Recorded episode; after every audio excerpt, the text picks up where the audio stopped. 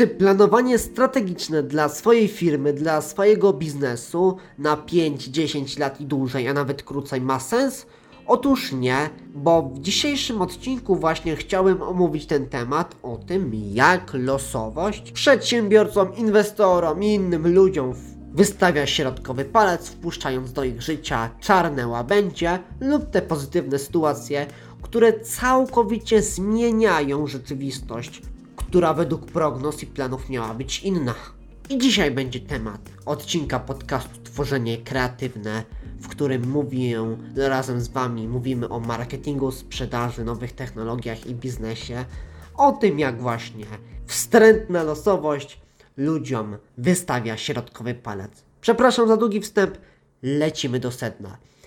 Nie jestem fanatycznym zwolennikiem planowania wszystkiego. Oczywiście, dobry plan to świetny pomocnik w biznesie, w życiu i tak dalej, pozwalający iść nam niekiedy sprawnie naprzód do naszego celu, ale trzeba sobie to jasno powiedzieć, że ciężko jest przewidzieć przyszłość poprawnie ze wszystkimi szczegółami, czy na przykład to, co będzie za 2, 3, 10 lat. Możemy się tylko domyślać i kreować scenariusze, co będzie, jak będzie.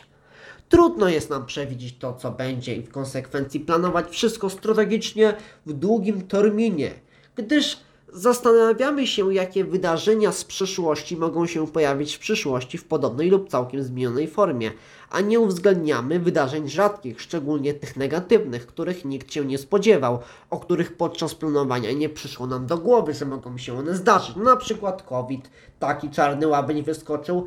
Znamy wiele przykładów osób chcących przewidzieć przyszłość, na przykład słynnych profesorów zarządzających funduszami inwestycyjnymi z elitarnych szkół finansów, stosujących jakieś modele, wskaźniki, które miały niby przewidywać sytuację rynkową. Oczywiście okazały się one nieskuteczne i doprowadziły te fundusze do lekko zaznaczających kłopotów finansowych. Oczywiście, mówiąc o słynnych profesorach, mam na myśli pewną grupę wyznawców kruchości, którzy myślą sobie, że za pomocą matematyki da się przewidzieć przyszłość.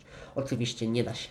Musimy zdać się często na losowość. Musimy się z tym pogodzić, że niestety na pewne rzeczy nie mamy wpływu, choćbyśmy chcieli. I ja osobiście chciałbym. Chciałbym na przykład, żeby coś się tak stało, aby wszystko poszło dobrze, ale zawsze coś się zepsuje i trzeba naprawiać coś. Nawet jak są fajnie procedury, procesy napisane. Zawsze to się zda poprawy. Moim zdaniem możemy jedynie wszystko robić co w naszej mocy, aby ta nasza przyszłość była choć trochę podobna do tej zakładanej lub wyobrażanej, lub po prostu dążąc do celu zdajmy się w dużej mierze na losowość, czyli nie wyobrażajmy sobie jak ta przyszłość nas, nasza będzie na pewno wyglądać, choć ja osobiście w życiu i w biznesie wolę łączyć te dwa rozwiązania ze sobą. Świetnie o tym zagadnieniu napisał Nassim Nicolas Taleb w książkach Antykruchość i Czarny Łabędź.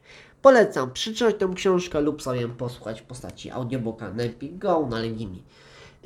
To tyle, bo to był taki krótki, typowo filozoficzno-biznesowy temat, taki typowo teoretyczny, ale bardzo ważny.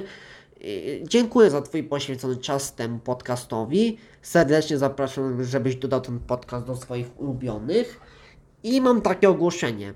Jak zapewne wiesz, ja osobiście zajmuję się zwiększaniem dla firm sprzedaży i budowie marki z wykorzystaniem marketingu wideo na YouTube. Jeżeli jesteś firmą, która chciałaby zajść na YouTubie, aby więcej no, mieć klientów, więcej zapytań. Może to być firma usługowa, konsultingowa, nieważna, produktowa. Prawie każdy biznes nadaje się do YouTuba. To serdecznie zapraszam przez moją stronę michalos.pl przez formularz kontakt lub napisz na mojego maila bezpośrednio michalos5504małpawp.pl jeżeli chcesz zwiększyć sprzedaż z wykorzystaniem YouTube'a, wideo marketingu. Dzięki jeszcze raz, cześć, pa.